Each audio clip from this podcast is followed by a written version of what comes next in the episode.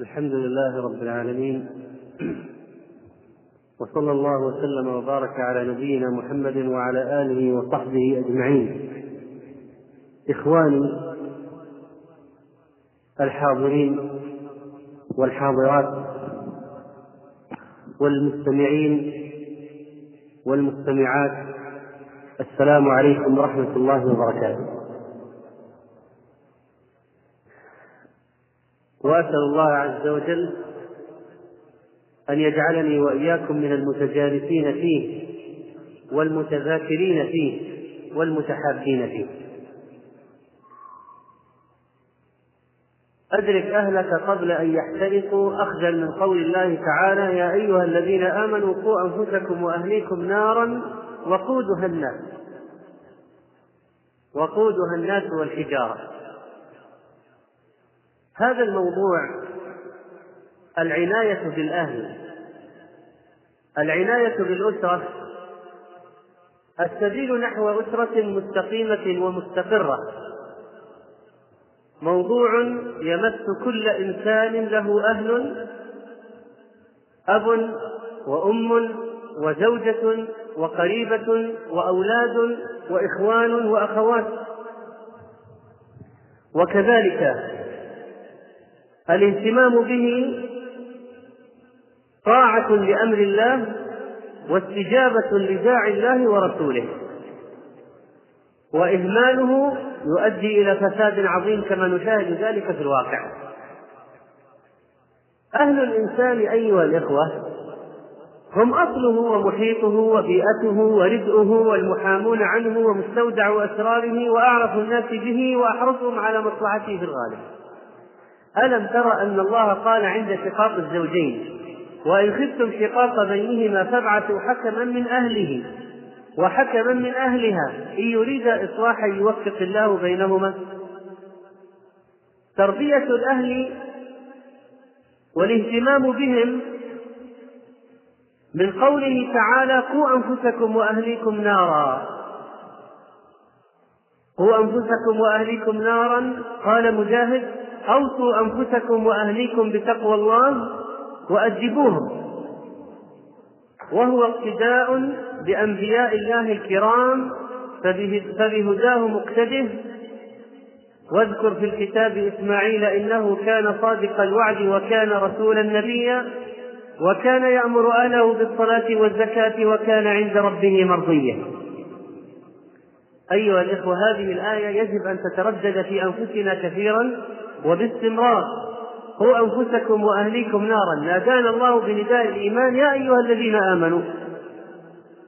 قوا أنفسكم وأهليكم نارا. قال قتادة يأمرهم بطاعة الله وينهاهم عن معصيته وأن يقوم عليهم بأمر الله. يأمرهم به ويساعدهم عليه. فإذا رأيت لله معصية ردعتهم عنها وزجرتهم عنها.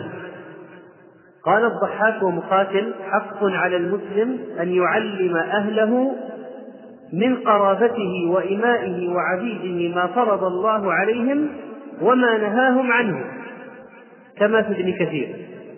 وقال علي رضي الله عنه في الآية علموهم وأدبوهم ونقل القرطبي عن الكيا رحمه الله فعلينا تعليم أولادنا وأهلينا الدين والخير وما لا يستغنى عنه من الأدب إن الحديث عن تربية الأهل هو حديث عن تحصين حارسة القلعة بل حراس القلعة جميعا. إنه أمر بالمعروف وكان يأمر أهله بالصلاة والزكاة. إنه صبر ومصابرة وأمر أهلك بالصلاة والصبر عليها. إنه تعاون ومؤازرة داخل في عموم قوله تعالى وتعاونوا على البر والتقوى ولا تعاونوا على الإثم والعدوان إنها مسؤولية. قال النبي صلى الله عليه وسلم ألا فكلكم راع وكلكم مسؤول عن رعيته. وقال إن الله سائل كل راع عما استرعى أحفظ ذلك أم ضيع حتى يسأل الرجل عن أهل بيته. رواه النسائي وهو حديث صحيح. يا إخواني لو تلفتنا يمينا وشمالا وتسمعنا الأخبار لوجدنا أن هناك كثيرا من المآسي حاصلة في المجتمع بسبب الانحرافات الموجودة في الأسر. ما المجتمع إلا أسر؟ فإذا صلحت الأسر صلح المجتمع. وإذا فسدت الأسر فسد المجتمع.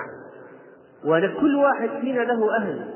الشاب له أهل. الكبير والصغير له أهل. في الغالب له أهل. إذا حصل الاهتمام بهؤلاء الأهل صلح المجتمع. ولذلك يجب أن نؤكد على هذه القضية الخطيرة وهي تربية الأهل ودعوة الأهل وإصلاح الأهل لوقايتهم من عذاب الله. أدرك أهلك قبل أن يحترقوا. كيف نفعل؟ كثير من الشباب يتساءلون نحن مع إخواننا في الله نتفاهم. نحن مع إخواننا في الله نتجالس نتذاكر نشتغل بالدعوة بطلب العلم باللقاء مع الإخوان وزيادة الإيمان لكن مع أهلينا قد نشعر كثيرا بالفشل وأننا لا نؤدي دورا ماذا نفعل؟ الزوج ماذا يفعل مع زوجته؟ الأب ماذا يفعل مع أولاده؟ الابن ماذا يفعل مع أبيه وأمه؟ الأخ ماذا يفعل مع إخوانه وأخواته؟ الأخت ماذا تفعل مع إخوانها وأخواتها؟ هناك أدوار عظيمة جدا. بعض الناس تستغرب أحيانا يقول لك ماذا أفعل؟ الوقت عندي لا أعرف بماذا أملأه. هل نظرت إلى أقرب الناس إليك؟ في من حولك في بيتك. نظرت إليهم فرأيت ماذا يحتاجون. وهل تعمل على وقايتهم فعلا من النار كما أمر الله سبحانه وتعالى؟ نحتاج للوقاية لوقاية أهلنا من النار إلى أمور كثيرة. تقدم ذكر بعضها في كلام السلف الذين فسروا الآية. ومن ذلك أيضا تعليمهم تعليمهم. قال البخاري رحمه الله تعالى باب تعليم الرجل أمته وأهله. أخذه من قوله صلى الله عليه وسلم ثلاثة لهم أجران ذكر منهم ورجل كان عند كانت عنده أمة. فأدبها فأحسن تأديبها وعلمها فأحسن تعليمها ثم اعتقها فتزوجها فله أجران. قال ابن حجر رحمه الله مطابقة الحديث للترجمة في الأمة بالنص.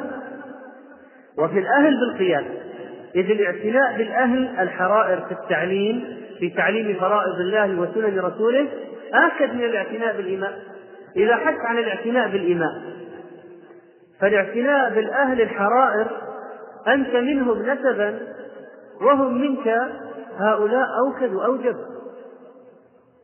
ولذلك النبي عليه الصلاة والسلام لما جاءه جاءه شباب حتى لا تقول حتى لا حتى لا تقول أنت تتكلم للأب والزوج ونحن الشباب دورنا ضئيل في الموضوع. لا. خذ هذا الحديث. عن أبي سليمان مالك بن الحويرث قال أتينا النبي صلى الله عليه وسلم ونحن شبابة متقاربون. شببة شباب شباب. ونحن شببة متقاربون فأقمنا عنده عشرين ليلة فظن أن اشتقنا أهلنا وسألنا عمن تركنا في أهلنا فأخبرناه وكان رفيقا رحيما فقال ارجعوا إلى أهليكم فعلموهم ومروهم وصلوا كما رأيتموني أصلي الحديث رواه البخاري. النبي عليه الصلاة والسلام كان يهتم بتعليم النساء وأتاهن في خطبة العيد فوعظهن موعظة خاصة وكان يجعل لهن يوما جعل لهن يوما أتاهن فيه ووعدهن بيتا من البيوت.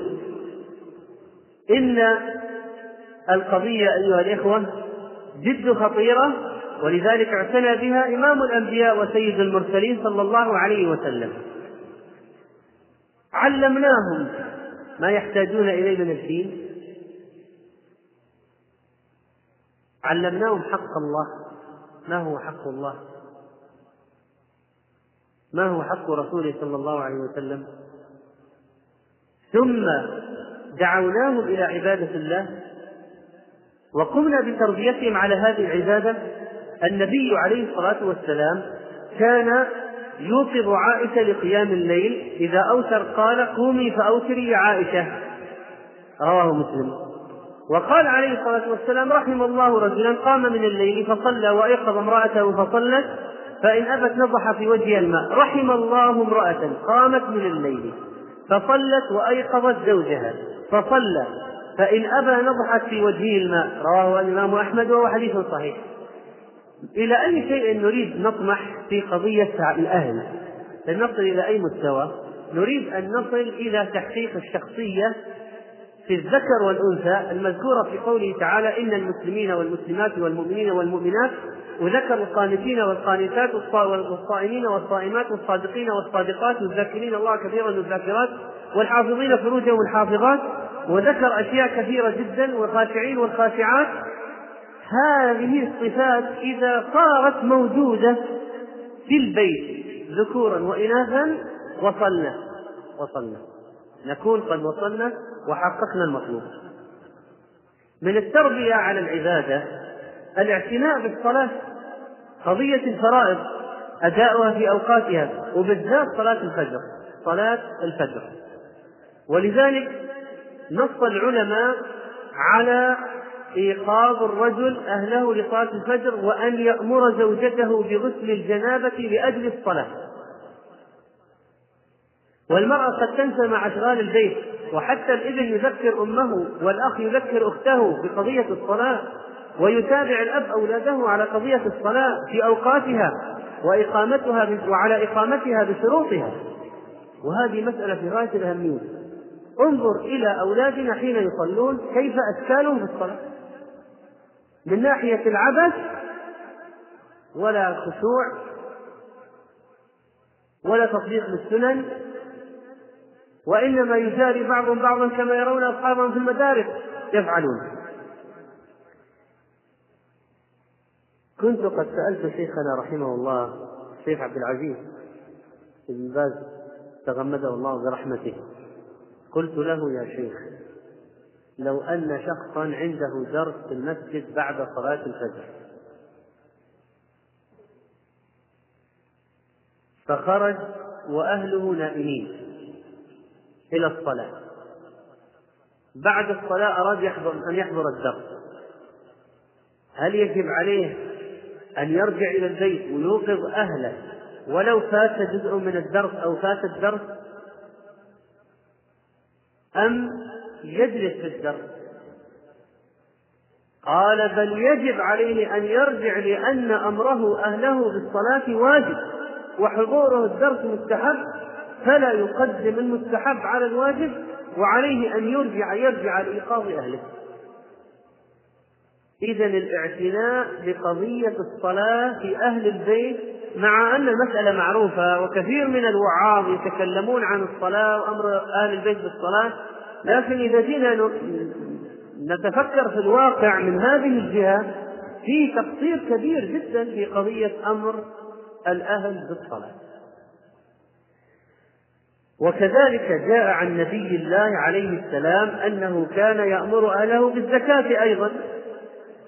واذكر في الكتاب إسماعيل إنه كان صادق الوعد وكان رسولا نبيا وكان يأمر أهله بالصلاة والزكاة وكان عند ربه مرضيا. قد يكون عندها مال قد يكون عندها إرث قد يكون عندها حلي يجب أن يأمرها به وكذلك أن يتعاهدوا في الصيام. وأن يتعاهدوا في الحج والعمرة ومن بلغ منهم واستطاع وأن يأمرهم بذلك وأن لا يقف الزوج في طريق زوجته إذا أرادت أن تؤدي الحج المفروض عليها ولها محرم لا يقف في طريقها ولا يجوز لها له ذلك ولا يجب عليها أن تطيعه إذا أمرها بالبقاء وهي قادرة على الذهاب. نحتاج أن نربي أهلنا على الاعتناء بكتاب الله تعالى. سأل أحد طلاب العلم شيخا له قبل أن يذهب للسفر. قال يا شيخ أريدك أن توصيني. لقد كان الصحابة يسألون الوصية من النبي عليه الصلاة والسلام قبل السفر وهكذا كان الطلاب يسألون العلماء قبل السفر بأي شيء توصيني. قال أوصيك بكتاب الله تعالى تلاوة وتدبرا وحفظا ومعرفة للتفسير ألا ما أجمع هذه الوصية؟ قال أوصيك بكتاب الله تعالى تلاوة وحفظا وتفسيرا وتدبرا. تلاوة حفظا وتفسيرا وتدبرا. فنحتاج أن نقيم فيهم كتاب الله عز وجل. وأن نحيي فيهم الاعتناء بالقرآن الكريم. وبسنة النبي عليه الصلاة والسلام واذكرن ما يتلى في بيوتكن من آيات الله والحكمة والحكمة هي السنة. إقامة ذكر الله عموما في البيت. نحتاج كذلك أن نكون قدوات في البيت لأجل أن يقتدي أهل البيت لأن الناس يريدون قدوات عملية. كثر الكلام على الناس يا إخوان. كثر الكلام على الناس. لكن لا يؤثر فيهم مثل القدوات الحية. القدوة تؤثر أكثر من الكلام بكثير. ألقي خطب على ولدك الصغير في شأن الصلاة. ثم قم للصلاة عمليا. يقوم الولد معك ويعرف أنك صادق. بل ربما يقوم يصلي بجانبك حتى لو ما أمرته. وإذا أمرته قد يقوم وقد لا يقوم.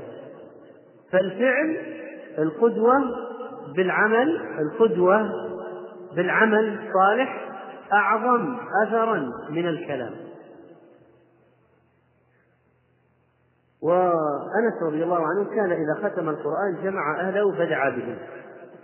وبعض السلف قال يقول عن أبيه في رمضان كان أبي يجمعنا كان أبي يجمعنا كل يوم كل يوم. من اجتهادهم في الختمة يقول يجمعنا كل يوم. ونحتاج كذلك في الاعتناء الاعتناء بقضية الترغيب والترهيب وهذه مسألة في غاية الأهمية الاعتناء بالترغيب والترهيب لو قلت لبعض الشباب ما هي سياستكم في دعوة الأهل؟ ماذا قلت لأهلك عن الدين؟ يقول قلت لهم التلفزيون حرام والدش حرام والأغاني حرام والتصوير حرام أو شيء من هذا القبيل هذا كل شيء؟ قال يعني قلت إنه مثلا الحفلات هذه اللي فيها اللي فيها موسيقى وأغاني هذه حرام؟ طيب. هذا الذي قاله. أفلا كان الوعظ طريقا للتأثير في الأهل قبل أن يسرد عليهم الأحكام في الحلال والحرام؟ لماذا لا نبدأ يا إخواني بقضية ذكر عظمة الله تعالى وحق الله عز وجل واليوم الآخر والجزاء والكتاب والجنة والنار والصراط والميزان والعشر والشفاعة والحوض والقبر وفتنة القبر وعذاب القبر وعند الموت والنزع. وكيف تنزع روح المؤمن؟ كيف تنزع روح الكافر؟ قبل ما نقول لهم على القضايا هذه في تحريم الأغاني وغيرها حتى إذا جاءت الأحكام كان الطريق ممهدا وكانت النفوس مستعدة للتلقي. فمشكلتنا في الدعوة مع أهالينا يا إخواني وهذا ترى من الأخطاء التي التي نفعلها في الدعوة أننا لا نمهد لأحكام الشريعة بالتمهيد الصحيح. ندخل مباشرة. هذا حرام هذا حرام هذا ما يجوز. ما نمهد لهذه الأحكام لا نمهد بترقيق القلوب لا نمهد لقضية الترغيب والترهيب. إذا فلماذا كانت الآيات؟ يا أخي انظر الآن الأحكام التي ذكرها ربنا في كتابه. كيف ذكرها؟ كذا قال هذا حلال وهذا حرام هذا حلال وهذا حرام. فقط. أو أنه سبحانه وتعالى ذكر آيات كثيرة في اليوم الآخر. ذكر آيات كثيرة في عظمته وحقه عز وجل. ذكر آيات كثيرة في طاعته سبحانه وتعالى وتنفيذ أوامره والاستجابة له. ذكرنا بناره وعذابه وغطه ونقمته وقوته وجبروته سبحانه وتعالى. وبدأ بنداءات محببة قبل الأحكام. يا أيها الذين آمنوا يا عبادي. نداءات محببة تستجلب نفوس المؤمنين. ثم بأي شيء ختم الآيات؟ التي حتى التي فيها أحكام. حتى التي فيها أحكام. واعلموا أن الله شديد العقاب. مرة يقول غفور رحيم.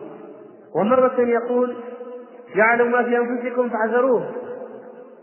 وهكذا من الأشياء التي تأتي في الآيات مما فيه موعظة مما يدل على أن طريقة الشارع في تقرير الأحكام ليست التقرير المجرد عن الوعظ ولا التقرير المجرد عن فتح النفوذ بالنداءات التي تمهد الطريق لقبول الحكم.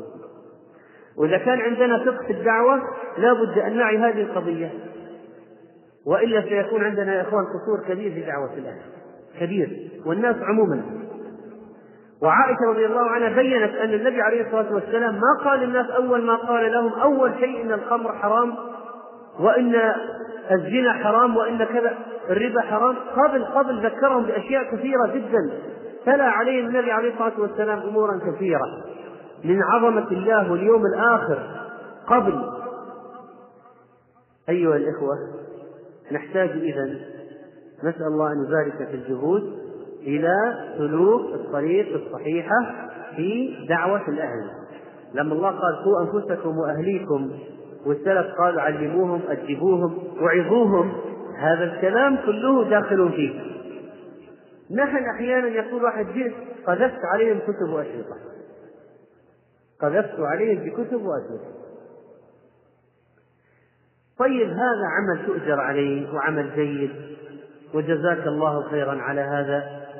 لكن يا أخي لكن يا أخي المسألة تحتاج أحيانا إلى تحريك قلوبهم بكلام منك وحكم دعوة مفاتحة ومصارحة مناقشة هادئة تذكير تليين للقلوب ولذلك ينبغي علينا أن نحسن المدخل للخروج بعض الناس يتقدمون بخطوات جيدة ويقولون ذهبنا بأهلنا إلى حلق علم في بعض المساجد في مراكز تحفيظ القرآن للنساء وهذه يا أخوان مراكز تحفيظ القرآن للنساء إذا استثمرت فيها خير عظيم جدا والله. تقول إحدى الداعيات من النساء تقول كنا من أول نقول المرأة ينبغي عليها أن لا تخرج من البيت لأن خروجها يفسدها. تقول نحن نلاحظ الآن أن هذا الكلام لا يكفي لأن كثيرا من النساء يفسدن في البيوت. بفعل الدش والمجلات ما صارت المرأة تفسد إذا خرجت فقط حتى وهي داخل البيت. المرأة هكذا. النساء الأولاد بدون خروج من البيت. يعني لو قلت لها قرن في بيوتكن الآن البيوت التي ليست معمورة بطاعة الله عز وجل وفيها وسائل له فساد هي تقر في البيت وتفسد الآن. أليس كذلك؟ ولذلك ما يكفي تقول أقرن في بيوتكن فقط من دون ما تقول واتقين الله. واذكرن ما يتلى في واذكرن في بيوتكن آيات الله والحكمة. هو وأن تحارب المنكرات في البيوت. وبعض هذه المراكز تحفيظ القرآن وغيرها تؤدي دورا عظيما في إصلاح النساء وتعليمهن وحتى بعض الأزواج لا يملك سلطة تأثيرية على زوجته مثل ما يلاحظ من التحسن عندما تذهب زوجته لمركز تحفيظ القرآن الكريم وتسمع من بنات جنسها من الداعيات الفاضلات الطيبات كلاما مؤثرا يجد الزوج أو الابن أو الأب أثره على بناته. فلا بد أن تستثمر هذه المراكز الخيرية لأن فيها نفعا عظيما وأثرا كبيرا. وإذا لاحظت أن المرأة لا بد أن تخرج في الأسبوع مرة مرتين لا بد ما تطيق القرار في البيت. فاجعل خروجها لمثل هذه الأماكن الطيبة. مع التأكيد على أن الخروج الكثير من أسباب الفتنة. وليس من فراغ ذكر في الآية وقرن في بيوتكن. لكن أي بيوت التي إذا قرت فيها المرأة صلحت؟ أي بيوت؟ البيوت الطيبة. وإذا جعل لها من حلق العلم وكذلك للأولاد لا بد من التنشئة من البداية يا إخوان. كما أن هؤلاء كما أن الأولاد ينشأون على أشياء سيئة أفلام الكرتون وألعاب الكمبيوتر وغيرها لا بد أن نزاحم ذلك بخير وبرامج تربوية لهؤلاء الأطفال. لا بد من الاعتناء بهم. إنني أفرح والله لو أن واحد من الشباب في العائلة أو حتى كبير في السن في العائلة احتسب الأجر ساعة ونصف ساعة في الأسبوع يلم أطفال العائلة في مجلس ويعمل لهم برنامجا لطيفا فيه موعظة فيه قصة فيه مسابقة فيه لعبة مباحة. ويعلمهم شيئا من الأدب شيئا من الخلق لأن أولادهم يفتقدون أشياء كثيرة من الآداب الشرعية. فإن هذا يثمر أشياء عظيمة. كل هذا من قوا أنفسكم وأهليكم نارا وقودها الناس والحجارة. فإذا صارت المرأة أو صار الولد من الدعاة إلى الله سبحانه وتعالى صار سلك سبيل الاستقامة وصار ملتزما بالإسلام ومهتديا وبدأ يتجه للدعوة والعلم فعند ذلك أنت بدأت تطمئن إلى أن الأمور بدأت تأخذ مجراها الصحيح وأن هذه الأقدام بدأت ترسخ وتثبت على طريق الطاعة والهداية. ولا بد إذا هنا من التذكير على الاعتناء بقضية الأخلاق والآداب وليس فقط قضية العلم المجرد في متون في العقيدة أو في الفقه وغيرها. لأن يا إخوان من النواقص التي تنقصنا فعلا في هذه الصحوة المباركة أنك تجد اهتماما أحيانا بالعلم وبالمتون وبالشروح وبالحلق أحيانا ولا تجد مع هذا اهتماما موازيا ومكافئا في جانب الأدب والخلق. مما يجعل بعض الناس لا يتأثر من هذا الداعية أو طالب العلم مع أن عنده كنز وعنده عطاء لكن الأسلوب الذي هو الأدب والخلق ما أحسنه. ثم إن النبي عليه الصلاة والسلام لما قال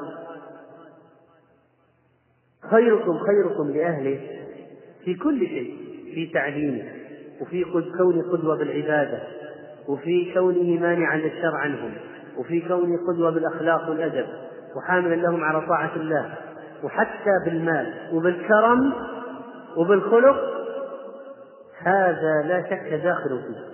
ويحتاج أن ننمي أشياء في أهالينا. مثلا الصدق الأمانة السماحة القناعة التأني أن نعلمهم التواضع الحياء وأن نعلمهم كيف يتعاملوا مع الوالدين والجيران والأقارب والأصدقاء وهكذا. وإننا بأشد الحاجة أيضا إلى أن يكون عملنا متتابعا وليس منقطعا وأن يكون مرتبا مع أهالينا وأن يكون هناك أشياء من الخير المتواصل والمتنوع. فنحن نطرق أمورا في العقيدة. مثلا لو قلت أنا أريد أن أعطي أهلي كتاب صغير في العقيدة. أعطيني كتابا في العقيدة. لو قلنا مثلا كتاب 200 سؤال وجواب لحافظ الحكمي رحمه الله. طيب. أدرسهم مثلا جزءا من القرآن. جزء عامة مثلا. تبارك. وأريد أن أدرسهم أشياء من الحديث. مثلا أعطيهم شيء من الأربعين النووية مثلا. الفقه أعطيهم صفة وضوء النبي صلى الله عليه وسلم وصفة صلاة النبي صلى الله عليه وسلم. الأشياء المتعلقة بالمرأة كالحجاب والزينة وأحكام الحيض ونحو ذلك من الأمور. السيرة وخصوصا للأولاد حتى الصغار حتى الصغار. جربت بعض القصص مع بعض الأطفال وجدت لها أثرا كبيرا عليه مع صغرهم سنين مثلا قصة الجمل لما جاء يشكو النبي صلى الله عليه وسلم صاحبه أنه يجيعه ويذئبه مثلا تلك الحمرة التي أخذ أحد الصحابة أولادها وفراخها فصارت تحوم حتى عرف النبي صلى الله عليه وسلم حالها وأمر برد فراخها إليه. هذه تركز أشياء في نفس الطفل الصغير حتى أبو ثلاث سنوات. صغير جدا.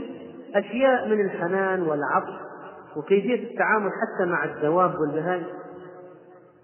ثم هناك أشياء يمكن أن تؤخذ. مثلا قصة ابن عمر مع راعي الغنم.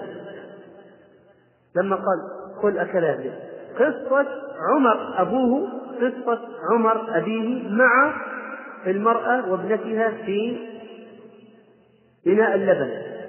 قومي فشوفي هذا الإناء بالماء. وقضية الغش. قصة أصحاب الأخدود إذا عرضت بطريقة مبسطة. قصة يوسف إذا عرضت بطريقة مختصرة مبسطة قصة أم موسى. قصة أم موسى. ألقيه في فإذا خفت عليه فألقيه في اليم ولا تخافي ولا تحزني. إن ردوه إليك وجعلوا من المرسلين. قصة أبي هريرة مع الشيطان. في فضل آية الكرسي. وهكذا وهكذا من القصص التي سترى أثرها إن شاء الله على الأطفال لو أنك أحسنت عرضها عليهم. ونحتاج كما قلنا في جانب السلوك والرقائق إلى التركيز على قضية الخشوع وتعليم الأولاد الأذكار والأدعية الأهل نعلمهم الأذكار والأدعية. أنا أعطيكم قصة أمس. أنا جاي من المطار ركبت مع سائق ليموزين. باكستاني في الطريق عطست قلت الحمد لله ما رد علي. قلت له ما اسمك؟ قال مصدق كذا كذا أو قال متصور. كذا كذا. اسم من أسماء الناس في الجنة. يعني مسلم. قال مسلم سني طيب. ماذا ترد على الرجل إذا قال الحمد لله بعد عطاسه قال ما أدري. هذا شيء بسيط. فذكرت له هذا الأدب ثم أشياء أخرى بعد الصلاة وفي النوم وقبل الخلاء فإذا بالرجل لا يكاد يعرف من الأذكار إلا ذكر الطعام. بس. بسم الله والحمد لله. لا النوم ولا الخلاء ولا. ثم قال أنا صار لي أربع سنوات ما أحد فتح معي موضوع عن الدين هو ماشي معي في السيارة إذا في عندنا تقصير يا إخوان. عندنا تقصير أحيانا الخير جنبنا. لا ليس متعبا ولا يحتاج إلى جهد. لكن كم مرة تركب ليموزين في البلد؟ كم مرة كم مرة فكرت أن أن تغتنم هذه الفرصة لتعلم هذا الشخص شيئا من الدين؟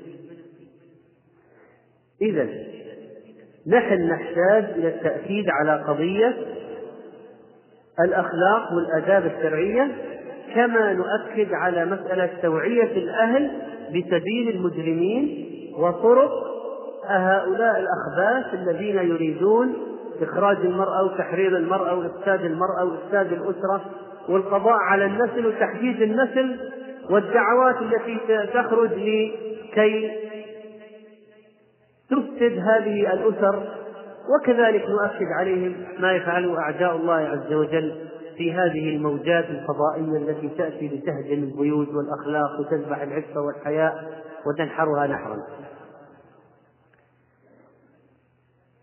تفقد الأهل في عباداتهم كما كان النبي صلى الله عليه وسلم يوقظ أهله في رمضان.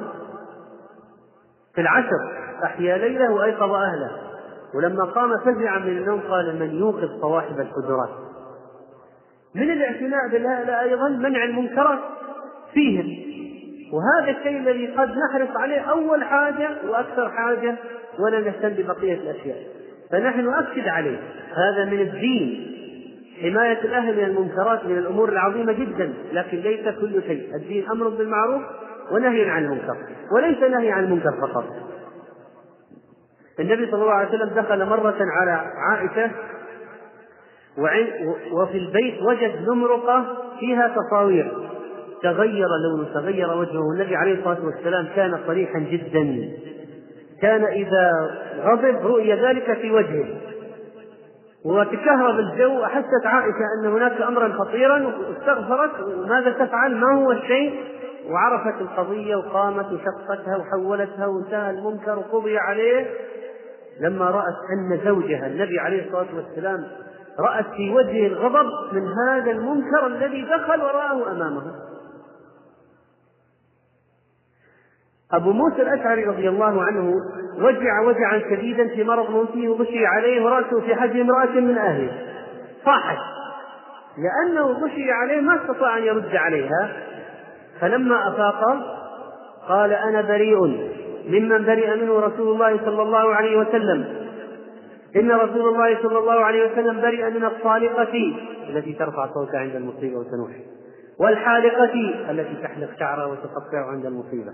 والشاقة التي تشق ثوب عند المصيبة. رواه البخاري. إذا هذا إنكار. هذا امرأة من أهله وعلى فراش الموت. أبو موسى الأشعري ينكر وهو على فراش الموت. رضي الله تعالى والبخاري رحمه الله من أبوابه في الصحيح باب إخراج أهل المعاصي من البيوت بعد المعرفة. باب إخراج أهل المعاصي من البيوت بعد المعرفة. والنبي عليه الصلاة والسلام أخرج هيثا أخرجه من البيت لما كان يوصف هذا إنسان لا أرب له بالنساء. فيه علة ليس في شهوة النساء كان يدخل ويخرج. لما جاء مرة من المرات وصف وصف امرأة من من نساء أهل الطائف وصفها انتبه النبي عليه الصلاة والسلام. هذا ممكن غدا أن نصف زوجات النبي عليه الصلاة والسلام. لا يدخلن عليكم. لا يدخلن عليكم. قال البخاري باب إخراج أهل المعاصي بعد المعرفة. وقد أخرج عمر فلان حين ناحت.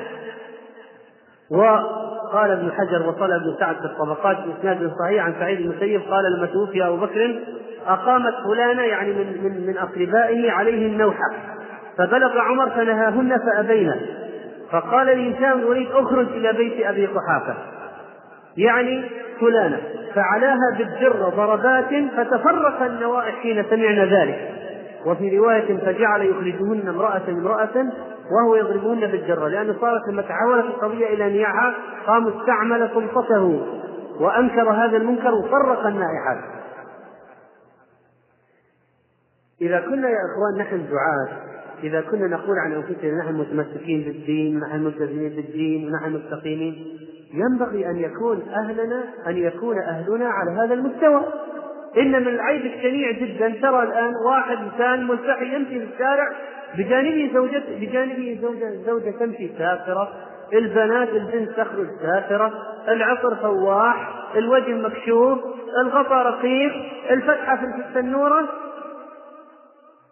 طيب لا يوجد تناسب بين هذا منظر الإنسان هذا وبين المرأة التي بجانبه أو التي تركب بجانبه في السيارة. ثم الناس يشنعون يقولون هذه زوجة فلان الحين هذا فلان شيخ وفلان هذا طالب علم فلان هذا فلان هذا متدين هذا زوجته هذه بنته كذا انظر إلى قصة تأمل في قصة ابن مسعود رضي الله عنه. وابن مسعود من الناس الذين ينبغي أن تؤخذ سيرتهم ويتدبر فيها وتتعلم لأن فيه عبر عظيمة. ابن مسعود رضي الله عنه من الشخصيات الجديرة بجمع قصة حياته. رضي الله عنه. ترى له في في قصة سيرة ابن مسعود يا إخوان في فوائد عظيمة. لو أخذها الشباب ودرسوها والكبار والصغار ترى فيها فوائد عظيمة جدا سيرة ابن مسعود. وجربوا هذا وستجدوا أثره. كان في غاية العناية بقضية أهل بيته. إليكم هذه القصة. قال ابن مسعود مرة لعن الله الواشمات والمستوشمات والمتنمصات والمتفلجات للحسن المغيرات خلق الله. فبلغ ذلك امرأة من بني أسد. يقال لها أم يعقوب. فجاءت فقالت إني أرى أهلك يفعلونه. شوف الكلام. إني أرى أهلك يفعلونه. قال فاذهبي فانظري ادخلي ادخلي البيت وتأكدي من الكلام هذا الذي تقولينه. شوفي المرأة بنفسك فذهبت فنظرت فلم تر شيئا. شبهها باطلة وامرأة ابن مسعود بريئة. فقال ابن مسعود رضي الله عنه لو كانت كذلك ما جامعتها رواه البخاري. والراجح فيه يعني ما اجتمعت أنا واياها في بيت واحد ولا صاحبتها ولا بقيت معها ولا ابقيتها في بيتي هذه القصة في البخاري قصة في صحيح مسلم عن أبي وائل قال غدونا على عبد الله بن مسعود يوما بعدما صلينا الغداة الغداة صلاة إيش؟ صلاة إيش الغداة؟ ها؟ هو الغداء الغداة الغداة صلاة؟ الفجر الفجر. قال غدونا على عبد الله بن مسعود يوما بعدما صلينا الغداة فسلمنا بالباب فأذن لنا فمكثنا بالباب هنيا يعني ما استعجلنا بالدخول مع أن الإذن حصل. فخرجت الجارية فقالت ألا تدخلون؟ فدخلنا فإذا هو جالس يسبح. فقال ما منعكم أن تدخلوا وقد أذن لكم؟ فقلنا لا ما في مانع ما عندنا مانع من الدخول أبدا إلا أن ظننا أن بعض أهل البيت نائم. إلا أن ظننا أن بعض أهل البيت نائم. قالوا خذنا ندخل عليك يا عبد الله بن مسعود. وبعض أهلك نايمين نزعجهم الآن بعد الفجر يمكن ما زالوا نايمين نزعجهم فنحن تأخرنا عند الباب شوي.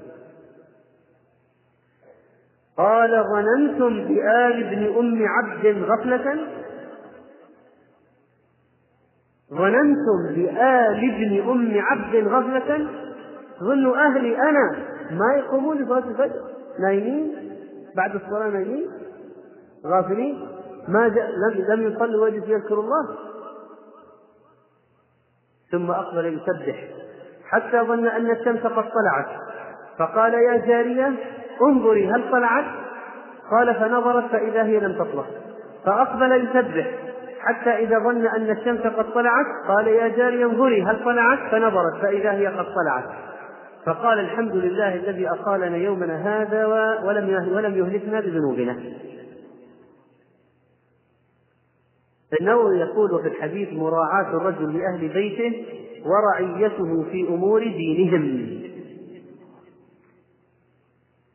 إذا يا إخوان كل واحد فينا لأهله عليه حق.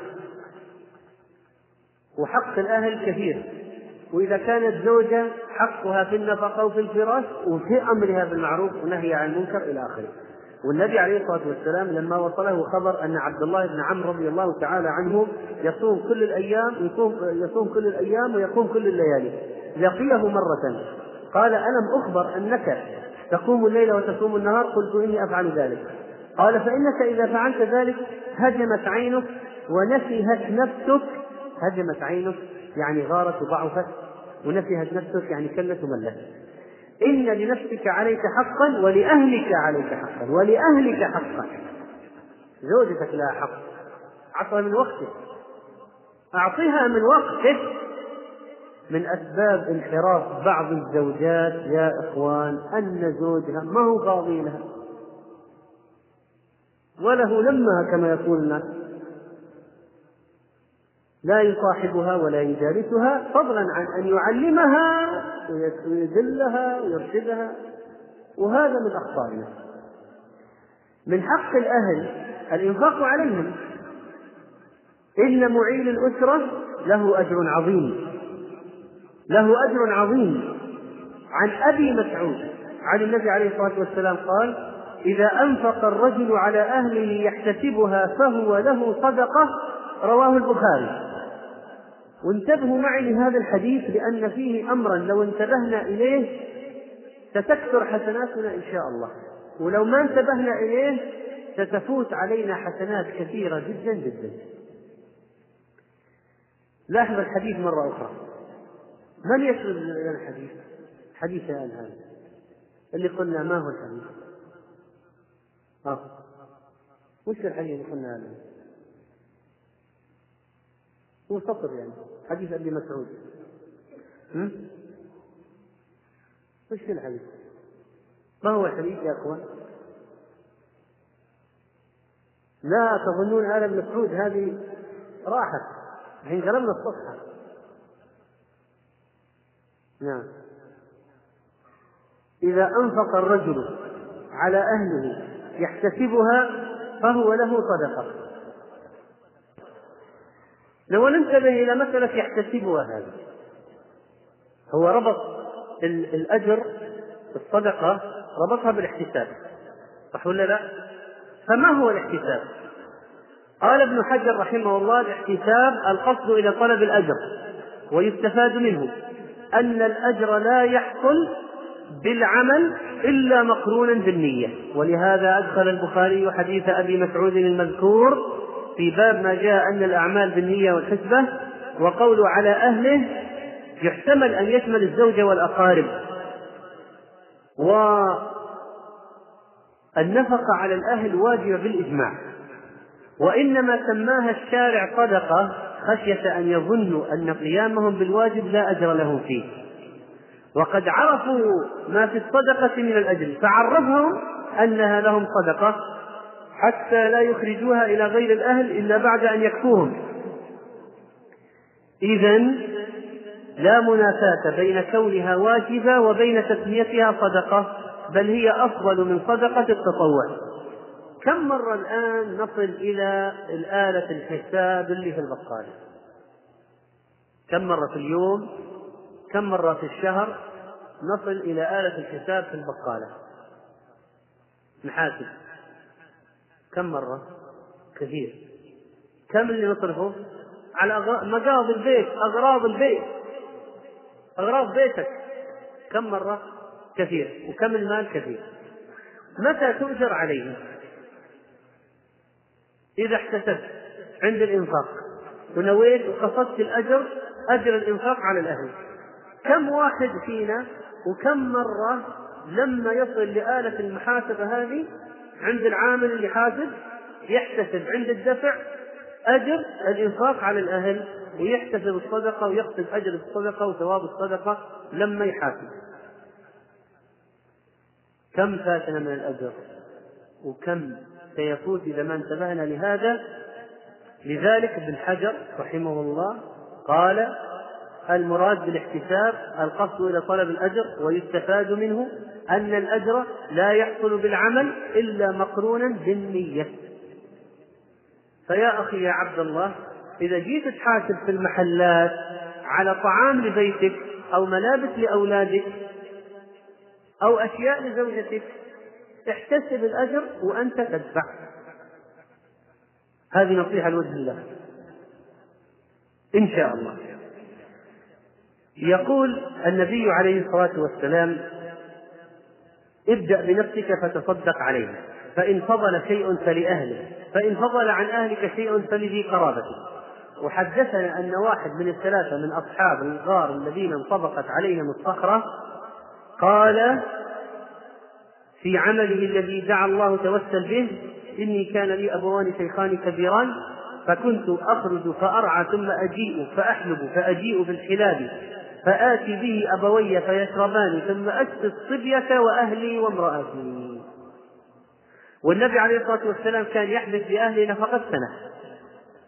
طبعا هذا الكلام لا يعني أننا ننسى الصدقات الأخرى وننسى إخواننا في الشيشان وفي غيرهم نقول كله على الأهل. لا. ينبغي أن يكون لجوانب الخير الأخرى نصيب من صدقاتنا.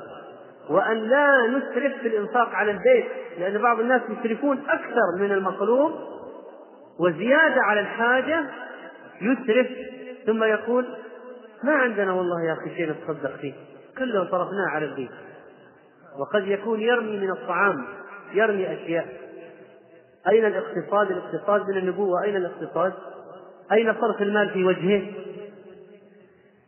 مما يتعلق بالأهل أيضا حفظ الأدب معه. أذكار. لو أن أحدكم إذا أتى أهله قال بسم الله اللهم جنبنا الشيطان وجنب الشيطان ما رزقتنا فقضي بينهما ولد لم يضره. رواه البخاري. لا يطرق زوجته ليلا إلا أن تعلم أنه سيأتي لأن النبي عليه الصلاة والسلام نهى عن طرق الرجل عن أن يطرق الرجل زوجته ليلا. وقال إذا دخلت ليلا فلا تدخل على أهلك حتى تستحد المغيبة التي غاب زوجها وتمتشط الشعثة. وقال لجابر عليك بالكيس الكيس رواه البخاري. الكيس معناه الرفق والتأسي وأسم التأسي وأيضا يؤخذ من معنى أتيان المرأة. ولذلك لما قال جابر لزوجته لما دخل عليها إن النبي عليه الصلاة والسلام أمرني أن أعمل عملا كيسا قالت سمعا وطاعة دونك فبات معها تلك الليلة. واكتساب الولد. اكتساب الولد. الثمر مع الأهل. هذا كان النبي عليه الصلاة والسلام يفعله. وابن عباس أخبر أنه عليه الصلاة والسلام تحدث مع أهله ساعة قبل أن ينام. وقال البخاري في الصحيح باب الثمر مع الضيف والأهل. والنبي عليه الصلاة والسلام كان في السفر بعيره يمشي وبجانبه بعير حفصة وعائشة يسامرهن في الطريق في الليل. من حقوق الأهل أيضا خدمتهم ومشاركتهم في عمل البيت. الأسود سأل عائشة ما كان النبي عليه الصلاة والسلام يصنع في بيته؟ قالت كان يكون في مهنة أهله يعني خدمة أهله. فإذا حضرت الصلاة خرج إلى الصلاة. رواه البخاري. خدمة الأهل في أي شيء. جاء في الروايات الأخرى يخيط ثوبه ويقطف نعله ويعمل ما يعمل الرجال في بيوتهم ويرقع دلوه ويحلب شاته ويفلي ثوبه ويخدم نفسه. وقالت عائشة كان ألين الناس وأكرم الناس وكان رجلا من رجالكم إلا أنه كان بساما. كثير التبسم صلى الله عليه وسلم. هذه ما هي فائدتها؟ أنك تشتغل مع المرأة في البيت، بعض الناس يرونه عيبا كبيرا، لا يا أخي، لا. إذا عملت مع أهلك في البيت حتى لو غسلت لهم الصحون مرة. وساعدته في نقل الغسيل مرة. و طبخت مرة. هذا فعل النبي عليه الصلاة والسلام. فائدته أول شيء المرأة ترتاح جدا إذا شاركها الرجل في بعض أعمالها. وتحس أن هذا إنسان وفي يريد أن يحمل عنها شيئا من المسؤولية ويساعدها وفيه تواضع عجيب ولذلك النبي عليه الصلاة والسلام كان يكون في مهنة أهله تواضعا. هذا من أكبر الأسباب التواضع. وبعض الرجال يكون عنده ثورة وعنده عظمة في نفسه لا تعالج تربويا. إلا بمثل هذه الخدمة في البيت. وأيضا من الفوائد التي ذكرها العلماء البعد عن التنعم. لأن بعض الناس يقول هذه مو شغلتنا هذه شغلة الخدامة هذه شغلة الخدامة. من من فوائد من فوائد العمل في مهنة الأهل من فوائده البعد عن الترفه والتنعم. ولئلا يخلد يخلد الشخص إلى الرفاهية المذمومة التي أشير إليها في قوله تعالى وذرني والمكذبين أولي النعمة. أولي النعمة يعني المرفهين المترفين. المرفهين المترفين. هؤلاء أولي النعمة.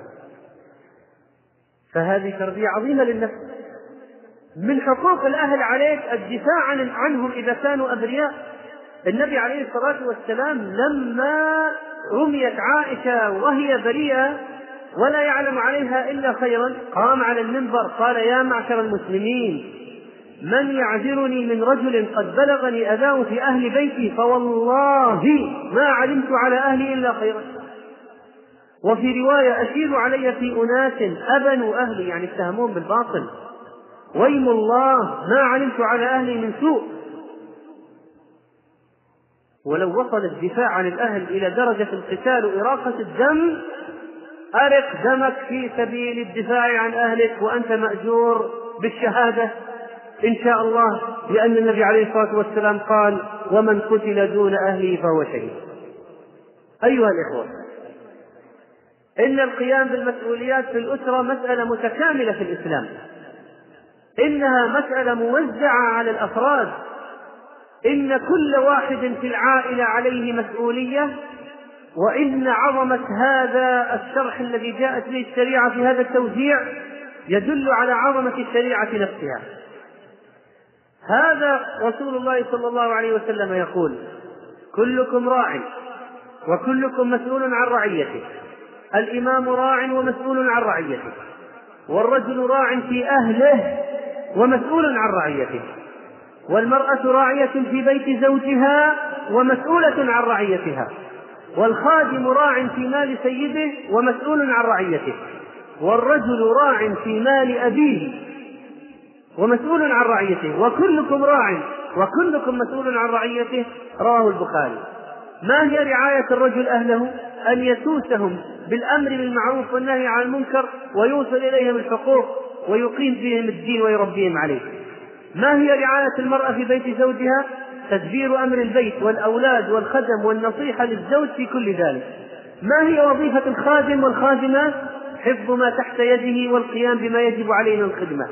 والولد يقوم على أمال أبيه لينميه ويثمر ويقوم ويقوم بما يجب فيه. حسن المعاشرة.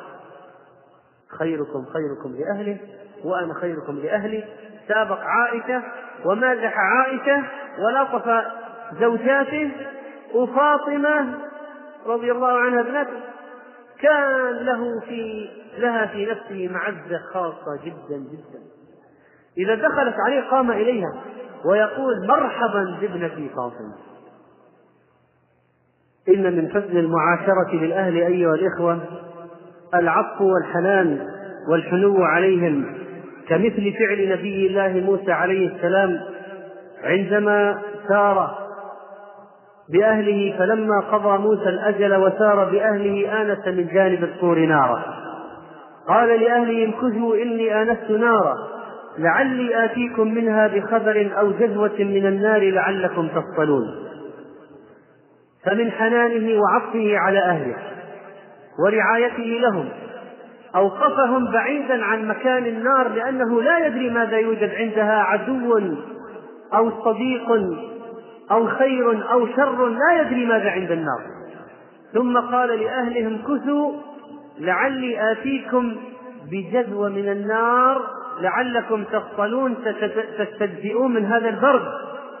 هذا حرص الزوج على زوجها بتجزئتها في البرد.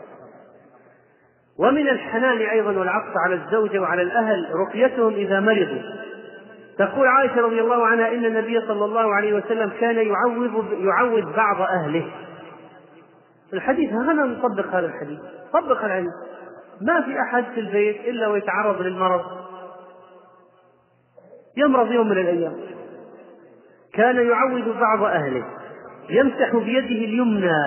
قال العلماء تفاؤلا بزوال الوجع وأيضا فيه فيه حنان وعطف. ويقول اللهم رب الناس أذهب الباس اشفه وأنت الشافي لا شفاء إلا شفاؤك. شفاء لا يغادر سقما رواه البخاري. عندك أم مرضت بنت أخت أخ ابن. طبق الحديث. بل وتعليمهم الرقية أيضا. عن عثمان بن أبي العاص أنه قال أتاني رسول الله صلى الله عليه وسلم وبي وجع قد كان يهلكني. فقال رسول الله صلى الله عليه وسلم امسح بيمينك سبع مرات.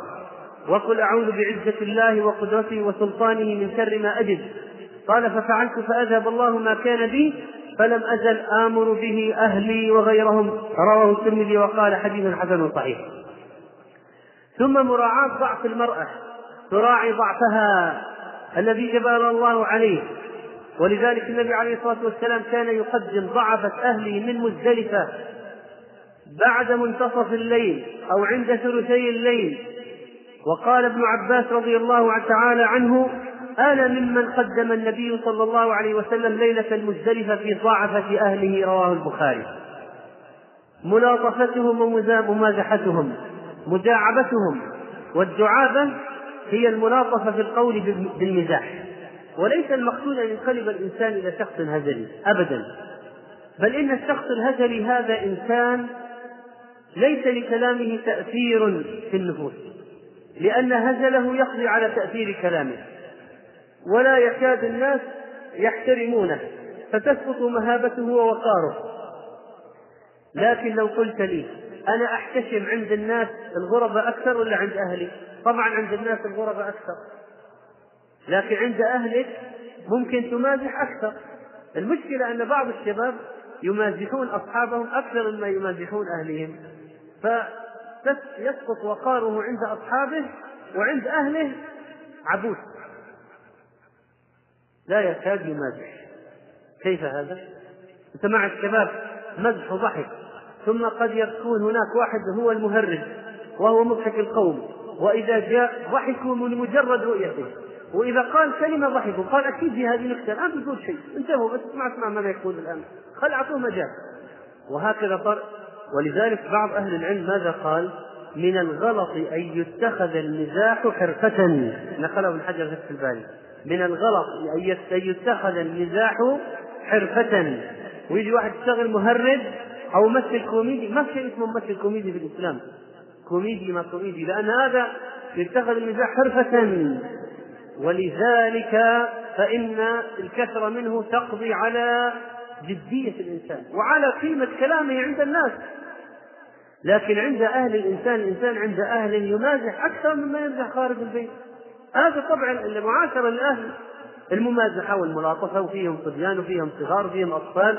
والرجل مع زوجته وربما تغضب الزوجة ويعطيها من الكلام الطيب والضحك وبعض الأشياء اللي جعل تنتهي الضحكة وتمشي الأمور والحمد لله. وأخذ آرائهم واستشارتهم وكعب رضي الله عنه استعان بكل ذي رأي من أهله لما صارت به مصيبة التخلف عن غزوة تبوك.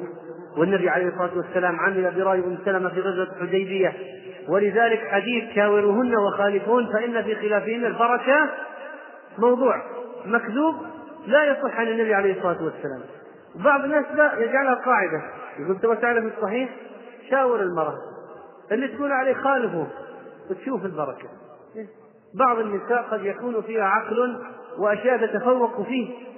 ولذلك النبي عليه الصلاة والسلام أخذ برأي أم سلمة رضي الله تعالى عنها. لا يعنفهم ولا يشق عليهم. ولذلك حدثنا صلى الله عليه وسلم بقوله لأن يلج أحدكم بيمينه في أهله آثم له عند الله من أن يعطي كفارته التي افترض الله عليه. رواه البخاري. ما معنى هذا الكلام؟ قال النووي طبعا يلج من اللجاج وهو التمادي في الأمر ولو تبين له الخطأ. قال النووي معنى الحديث أن من حلف يمينا تتعلق بأهله. من حلف يمينا تتعلق بأهله. بحيث يتضررون بعدم حنثه فيه فينبغي أن يحنث فيفعل ذلك الشيء ويكفر عن يمينه. فإن قال لا أحنث بل أتورع عن ارتكاب الحنث خشية الإثم فهو مخطئ. ولذلك لو حلف عليهم قال والله ما تشوف ولا ريال. والله ما تشوف ولا كيف هذا لو قال أنا سأبر بيميني؟ كيف يعني ما تشوف ولا ريال؟ فلذلك يكسر اليمين ويوريهم الريالات كلها إذا أراد ويكفر عن يمينه. ولا يتمادى. بعض الناس يقول لا هذه من الرجولة. أنا يمين ما يمين يميني ما ينزل الأرض. ويمكن يحلف بالطلاق. إذا رفعت السماعة فأنت طالق وإذا خرجت بيت فأنت طالق وإذا صبيت بيت خالك فأنت طالق وإذا فعلت كلها على الطلاق ماشي. وسيلة واحدة. خلقات مدفع ورا بعض. خلقات خلاص إذا سويت كذا. وبعد ذلك كيف تعيش امرأة مع مثل هذا الرجل؟ يا إخوان ينبغي أن نتقي الله عز وجل. ثم علمنا عليه الصلاة والسلام أن لا نتغيب عن أهلنا فترة طويلة. وننقطع عنهم بدون حاجة. وإذا قضى الواحد حاجته في السفر فليرجع. ولذلك قال في الحديث السفر قطعة من العذاب. فإذا قضى نهمته فليعجل إلى أهله رواه البخاري. فليعجل إلى أهله لماذا؟ فليعجل الرجوع إلى أهله كراهة التغرب عن الأهل لغير حاجة. ليه؟ لئلا يضيعوا. ولأنهم يشق عليهم. إذا سافر سافر شق على الزوجة وعلى الأولاد وصار فيه ألم نفسي لما جلس إمام الحرمين موضع أبيه سئل لما كان السفر قطعة من العذاب؟ فأجاب على البديهة لأن فيه فراق الأحباب. فلذلك ينبغي أن لا نتغيب عن أهلنا فترة طويلة. إذا انتهت الحاجة من السفر رجعنا لهم مباشرة. بعض الناس يتحجج في الدعوة يخرج أيام طويلة يقول في الدعوة وتارك أهله ما عندهم ربة خبز والولد يبغى مستشفى ما يمكن يكون ما في أحد يوديه وماء عذب للشرب ما يوجد وهكذا ليه لماذا؟ أين الاعتناء بالأهل؟ كيف هذا التضييع؟ ثم بعض الناس يغيبون للأمور الدنيوية ويسافرون أسفارا لا معنى لها ولا داعي لها. إلى أي شيء نريد أن نصل؟ هل نريد أن نصل إلى ما وصل إليه الكفار؟ في الولايات المتحدة تعد مشكلة غياب الأب عن أبنائه من أكبر المشكلات. 51% فقط من الأطفال يعيشون مع آبائهم الحقيقيين. والأطفال الذين يولدون كفاحا 30% من مجمل الأطفال. و68% من بعض قطاعات مجتمعهم كفاح وعدد حالات الطلاق واحد اثنين من عشرة مليون حالة في السنة. نصف هذه الحالات بها أطفال. يعيش 38% من الأطفال بعيدا عن آبائهم. كانت في الستينيات النسبة 17% تطورت بعد 30 سنة لتصل إلى 38% ولذلك واحد من المؤلفين ألف كتاب أمريكا اليتيمة يشير إلى قضية أن الأطفال يتامى أما تخلت أو أبا مشغولا ومسافرا وبعيدا ولذلك قال ارتباط الأولاد بالمسدسات جاء نتيجة لذلك والعنف والوحشية والحوادث الهمجية. يقول الواحد أبي دعني أراك وواحد قتل أباه وأمه لما حدث فراغ عاطفي في نفسه نتيجة الغياب من الأبوين. هذا بر البيت فلان وتلك أيضا الأم خارجه للعمل. ثم قام بعد ذلك المكتاب والصحفيون والناس يقولون لا تتركوا أطفالكم شاركوهم في ألعابهم وأحلامهم. وعلموهم افعلوا. نتيجة هذه الجريمة التي حصلت في ذلك الوقت. هرعوا يفتشون في أدراج مكاتب أبنائهم عما يوجد لما صارت الجريمة. حنان الأب وجلوسه بجانب أطفاله أمر في غاية الأهمية.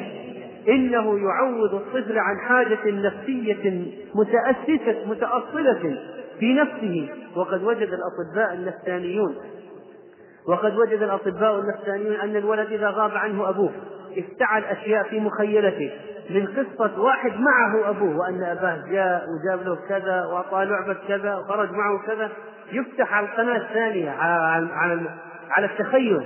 ويتخيل هذا الوضع ليعوض عن نفسه بالخيال يعوض نقص الواقع بالخيال. ولذلك تنشأ المشكلات النفسية والاضطرابات العاطفية لذلك تنشأ حوادث الاعتداءات. وهذه من الأمور من الأمور التي تترتب على هذا إنها المخالفة لما جاء به الإسلام من تربية الأهل والقيام عليهم وملازمتهم والحرص عليهم. 46% من الأسر التي يغيب عنها الأب وتشرف عليها الأمات تحت مستوى خط الفقر. إن غياب الأب يزيد احتمال تعرض الأطفال للانطوائية والتعطل وإدمان المخدرات والجريمة والانتحار والاعتداءات الجنسية. وعدد القتلى على أيدي مراهقين تقل أعمارهم عن 15 سنة ارتفع بنسبة 125% بين عام 84 94 في خلال عشر سنوات فقط. وأنتم تسمعون حوادثهم الجرائم. واحد ولد في متوسط ثانوي يفتح النار على على طلاب على مدرس على مدرسة يقتل ثلاثة يقتل ثمانية يقتل كذا وحوادث متوالية. لأي كيف كانت هذه الأشياء؟ بهذه الأسباب أيها الإخوة هؤلاء ضحايا. ضحايا الابتعاد عن الأبوين. ضحايا الترك والإهمال. إنه شيء يدفعونه من دمائهم وصحتهم بسبب البعد عن الدين. أيها الإخوة ينبغي علينا نسعى الأهل بكل طريقة. إن موسى عليه السلام لا زال يدعو ربه أن يجعل أخاه هارون نبيا حتى استجاب الله له واجعل لي وزيرا من أهلي. هارون أخي أشرك اسجد به أجري وأشركه في أمري كي نسبحك كثيرا ونذكرك كثيرا إنك كنت بنا بصيرا. قال قد أوتيت سؤلك يا موسى. ولذلك ليس أحد أعظم منة على أخيه من موسى على هارون. وأن نترك أذيتهم أذية الأهل. في حديث ضعيف رواه ابن حذيفة. الحديث ضعيف لكن في عبرة. بعض الأحاديث الضعيفة لا تثبتها النبي عليه الصلاة والسلام لكن إن كان فيها حكمة تأخذها تعتبرها حكمة من الحكم. قال كان في لساني ذرب على أهلي. وكان لا يعدوهم إلى غيره. أنا مع الناس معاملتي جميلة ولساني حلو عذب. ومع أهلي لساني سيف قاطع.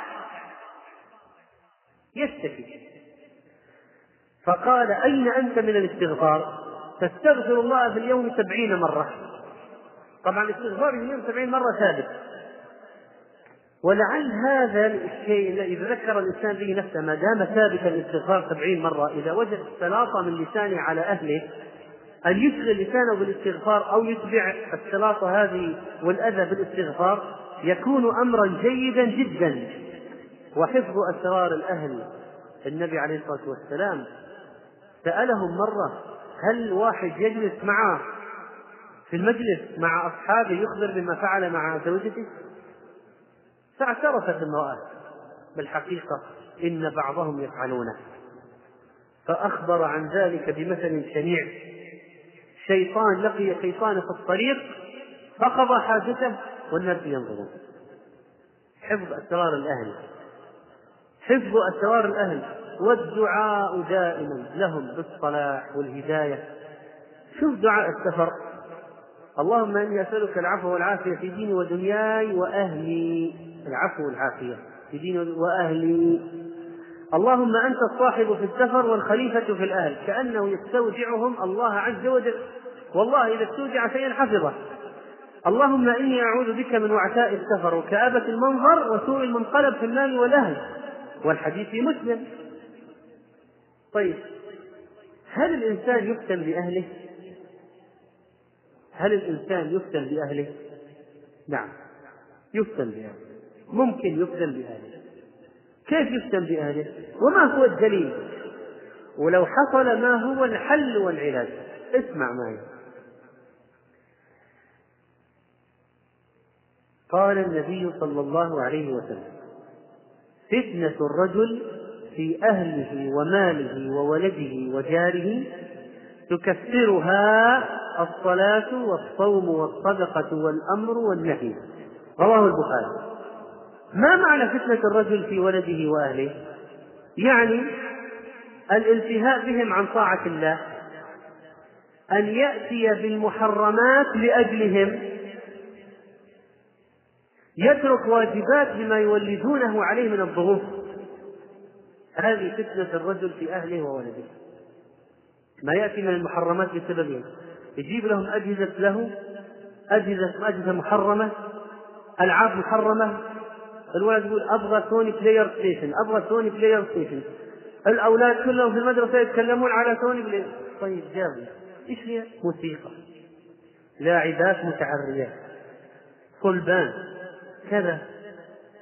ما يجوز لكن تحت الضغط جاء وتحت الضغط دخل تحت الضغط جاب كذا وعمل كذا. من المحرمات. وترى وأحيانا ربما الإنسان يعني يتكاسل في الصلاة بسببه. ولذلك النبي عليه الصلاة والسلام كان يكون في مهنة أهله فإذا سمع النداء خرج. الحديث خرج. إذا صارت الصلاة خرج. طيب الإنسان إذا فتن وحصل منه تراجعات بهذا السبب يتوب إلى الله ويصلح الأمر ويخرج المنكر ويعظ أهله ويعظ نفسه. وبالإضافة إلى ذلك بالإضافة إلى ذلك الصلاة والصيام والصدقة والأمر بالمعروف والنهي عن المنكر. أليس الولد مجبنة عن الجهاد؟ مبخلة عن الصدقة؟ مجهلة عن طلب العلم؟ يحدث. يحدث. ولذلك لا يصح أن يشغلك أهلك عن ذكر الله عز وجل. فإذا انقلب الأهل أعداء فما هو الموقف؟ قد يبتلى الإنسان بولد ضال فاسق أو كافر. ونادى نوح ربه فقال رب إن ابني من أهلي وإن وعدك الحق وأنت أحكم الحاكمين. قال يا نوح إنه ليس من أهلك إنه عمل غير صالح. قد يبتلى بزوج عاصية فاسقة وربما كافرة. ضرب الله مثلا للذين كفروا امرأة نوح وامرأة لوط كانتا تحت عبدين من عبادنا صالحين فخانتاهما. ليست خيانة فراش لا. واحدة تدل قومها على المؤمنين. من نوح تابعوا نوح يفتنون عن دينهم. واحدة تدل قومها على أضياف زوجها ليفعلوا بهم الفاحشة. فما هو الحل إذن؟ الم... الدعوة وإن لم تحدث الموافقة على الحق فالمفارقة. علم راهب مسلم الغلام في قصة أصحاب الأخدود الموقف في التصرف مع أهله. كان يجلس يذهب للساحر يعلمه الكفر. في الطريق يرجع إلى أهله يجلس إلى هذا المسلم يعلمه الدين. وهو جاهل كذلك فصار يتأخر على الساحر ويتأخر على أهله. شكى إلى هذا العالم قال إذا خشيت الساحر فقل حبسني أهلي وإذا خشيت أهلك فقل حبسني الساحر حديث صحيح مسلم. فإذا المسألة تصرف مع الأهل إذا صاروا فتنة إذا صاروا أعداء إذا صاروا ضد الدين وإن جاهداك على أن تشرك بي ما ليس فلا تطعهما وصاحبهما في الدنيا معروف.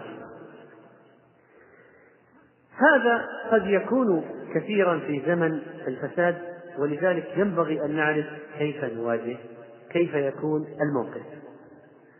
يا أخوان نحن نحتاج إلى بيوت مستقرة لأن الواحد يأتي متعب منهك يحتاج إلى بيت يستقر فيه ويرتاح فيه.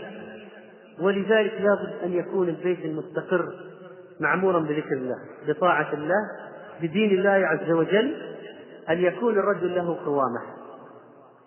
هذه القوامة التي يريد أعداء اليوم أن يسقطوها. فيقولون المرأة تسافر بغير ابن الزوج. المرأة تنفق مثل الزوج. لابد من مساواة. هذا الكلام يقولونه الآن ويعملون لأجله مؤتمرات. مثل مثل مثل وقد قال الله الرجال قوامون على النساء بما فضل الله بعضهم على بعض وبما انفقوا من أموالهم. فجعل الله عقل الرجل أكمل ولذلك جعل قرار الطلاق بيده لا بيد المرأة. الغالب أن عقل الرجل أكمل فجعلت هذه القرارات المصيرية بيده وجعل له الإمارة عليها والقيادة هو الذي له القيادة لأنه ينفق عليها وبما أنفقوا من أموالهم فإذا قالوا هي تنفق هو ينفق والقيادة مشتركة كيف السفينة يقودها أكثر من ربان؟ هذا يوجهها يمينا وهذا يوجهها شمالا. كل منهما يريد استلام دفة التوجيه ماذا يحدث للسفينة؟ سفينة البيت تضطرب هاجت وماجت. وإذا صارت قائدة السفينة امرأة مصيبة لا يفلح قوم ولوا أمره امرأة ولذلك لا بد من إظهار القوامة ولا يمكن يستقيم البيت بدون قوامة واضحة من الرجل على أهله. وينبغي أن نتحسب كثيرا لقضية المشكلات وأن نراعي الأمور بحيث نقيم الدين البيت على الدين كما أمر الله عز وجل. أسأل الله سبحانه وتعالى أن يجعلنا وإياكم ممن يحل حلاله ويحرم حرامه ويحفظ حدوده ويقيم شرعه. اللهم اجعل عملنا في رضاك وأسعدنا بتقواك ولا تسقنا بمعصيتك ربنا هب لنا من أزواجنا وذرياتنا قرة أعين واجعلنا للمتقين إماما. صلى الله على نبينا محمد. يقول السؤال بعض الناس يترك توجيه الأهل حياء. يا أخي كيف يترك الشاب أو كيف يترك الإنسان الواجب الشرعي حياء؟ لا يمكن. ولذلك جرئ نفسك على قول الحق وعلى القيام بالواجب ولا بأس أن تأخذ المسألة بتمهل. خطوة خطوة. لكن لابد أن يكون دائما في ازدياد أن تكون دائما في ازدياد. كثير من الرجال أباء وإخوانا وازواجا يتساهلون في ذهاب النساء القريبات ممن يعولونهم إلى الأفراح المليئة بالمنكرات. هذا التساهل مذموم ومحرم ولا يجوز في الذاهب والسامح بالذهاب. ولذلك لا بد أن نتقي الله عز وجل لا بد أن نتقي الله عز وجل في هذه في هذا الأمر. يقول من أشد ما يقض ما ينقض عرى الأسرة الأشياء التي تؤدي للطلاق. فكيف نعالج هذه المشكلة التي تتفشى؟ أما أنها تفشت نعم يا أخي. الإحصاءات تقول أنه من كل أربع زيجات واحدة تنتهي بالطلاق معنى ذلك 25% من الأسر تتفكك وهذه إحصائية مخيفة جدا يا إخوان. مخيفة جدا. ربع المجتمع ينهار. أسر تنهار. ولذلك تستغرب هذه بنت تمسك في حالة مزرية جدا تتبع القضية تجد أحيانا أبوها طلق أمها والبنت تعيش عند خالها. أبوها طلق أمها والبنت تعيش عند جدتها. لاحظ لما تعيش بنت عند جدتها أو خالها بعيد عن رقابة الأبوين ولا عليها رقابة مثل مثل لما تكون عند والديها يحدث الفجور سبب عظيم للفجور.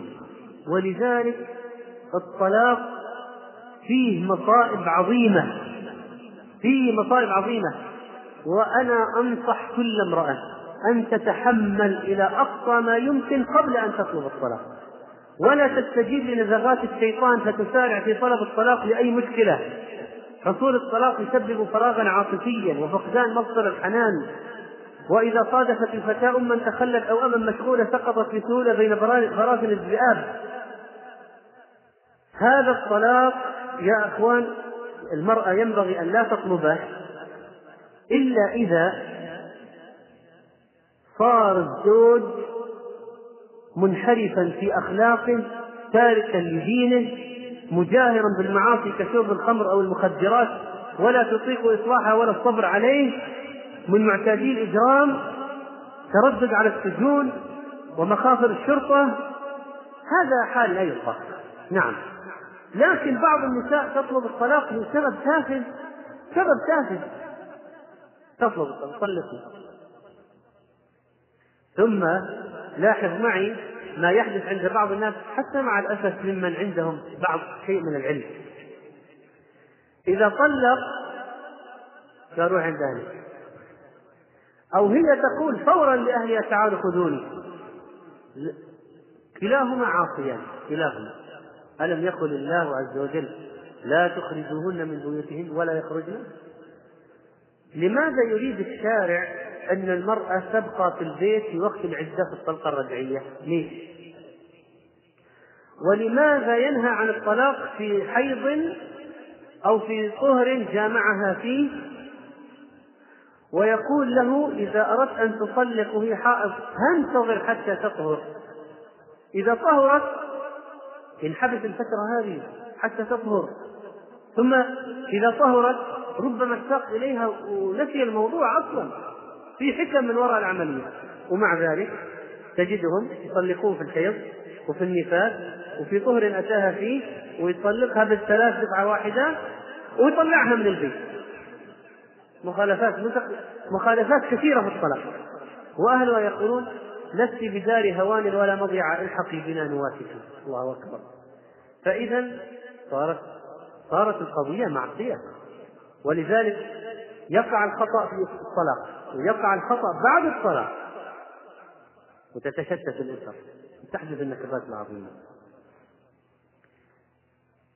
لا يكاد يوجد زوجين افترقا إلا ونالهما أذى. والمرأة أحيانا تريد أن تهرب من ظلم الزوج تقع في ظلم المجتمع. وتقول بعد ذلك ليتني ما طلبت الطلاق. ليتني ما طلبت الطلاق. وهذا يقول بعض الناس في سبيل العلاج المشكلات الأسرية يذهبون إلى الدجالين. هذه حقيقة. نعم. بعض الناس يذهبون إلى الدجالين وبعضهم من أصحاب الشهادات الجامعية. كما أفادت بذلك بعض الأبحاث من الشهادات وبعض النساء يترددن على الدجالين لأسباب. آه تريد أن يعمل لها شيء يحبها الرجل أو يعمل لها عمل عشان ما يتزوج عليها أو يعمل لها عمل عشان تنجب ذكور. أو يعمل لها عمل يحلل عقم لله ما في السماوات وما في الأرض. لله ما في السماوات وما في الأرض. يهب لمن يشاء إناثا ويهب لمن يشاء الذكور أو يزوجهم ذكرانا وإناثا يعطيهم ذكور وإناث أو يجعل من يشاء عقيما ما دخل الدجال والذهاب إليه أصلا حرام. تصور خمسين في المئة من الذاهبين إلى الدجال في بعض البلدان العربية من المثقفين. أصحاب الشهادة. حرام. الذهاب إليه حرام. يقول والدي يصلي ولكنه لا يهتم بالوضوء علمته الوضوء ولم يهتم وفوق سبعين سنة الآن. جاهد في تعليمه فإذا رفض فقد أديت ما عليه. يعني الإنسان أحيانا يحس أنه مرتاح داخليا. لأنه قام بما عليه علم ونصح واجتهد ثم أعرض الطرف الآخر فهذا إن شاء الله أنه لا يأتي. بعض الأسر تعيش في تناقض تأمر الأم فينهى الأب. ويريد الأم شيء ويريد الأب شيء والأم لا تريده. طيب ينبغي التنسيق بين الزوجين وأن لا يكثر أحدهما كلام الآخر أمام الأولاد لأن في هذا ضررا بالغا في نفسية الأولاد. فلا بد يكون الأب حكيم والأم حكيمة ولا بد يؤكد الأب دائما على احترام الأم وتؤكد الأم على احترام الأب. وهذه قضية خطيرة. بعض الأولاد لا يحترمون أمهاتهم لأن الأب دائما ينزل عليها أمام الأولاد. يشتمها أمام الأولاد يعنفها أمام الأولاد. فمع أطفال الأولاد؟ تقول إحدى الأمهات شوف المنظر تقول أنا في المطبخ مع الأولاد. تقول أنا في المطبخ مع الأولاد. فتحنا إذاعة القرآن الكريم. قام الشيخ يتكلم عن قال والزوجة العاصية الناشز تقول مباشرة وصار صار كلهم طلعوا. يقول كلهم التفتوا عليه كل الأولاد التفتوا على أمهم. معناها أن عندهم شعور يعني من خلال التعامل في البيت أن هذه هي المقصودة بالحديث. معناها سلوك الأب رسخ عند الأولاد. لما سمعوا الزوجة الناشز العاصية أول شيء استداروا كلهم استدارت الهجوم على أمهم فإذا يا أخوان لا بد أن يكون هناك حكمة وإذا أرى إذا ولا بد هناك اختلاف بين الأبوين لا يكون أمام الأولاد لا يكون أمام الأولاد لا ذنب له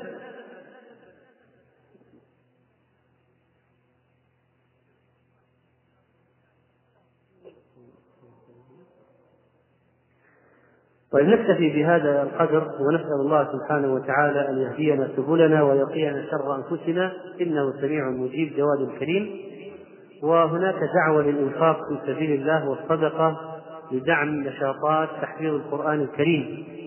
فلا تبخلوا رحمكم الله ولا وتذكروا أن الإنسان في ظل صدقته يوم القيامة. الإنسان في ظل صدقته يوم القيامة. وفقني الله وإياكم بما يرضيه. وصلى الله على نبينا محمد.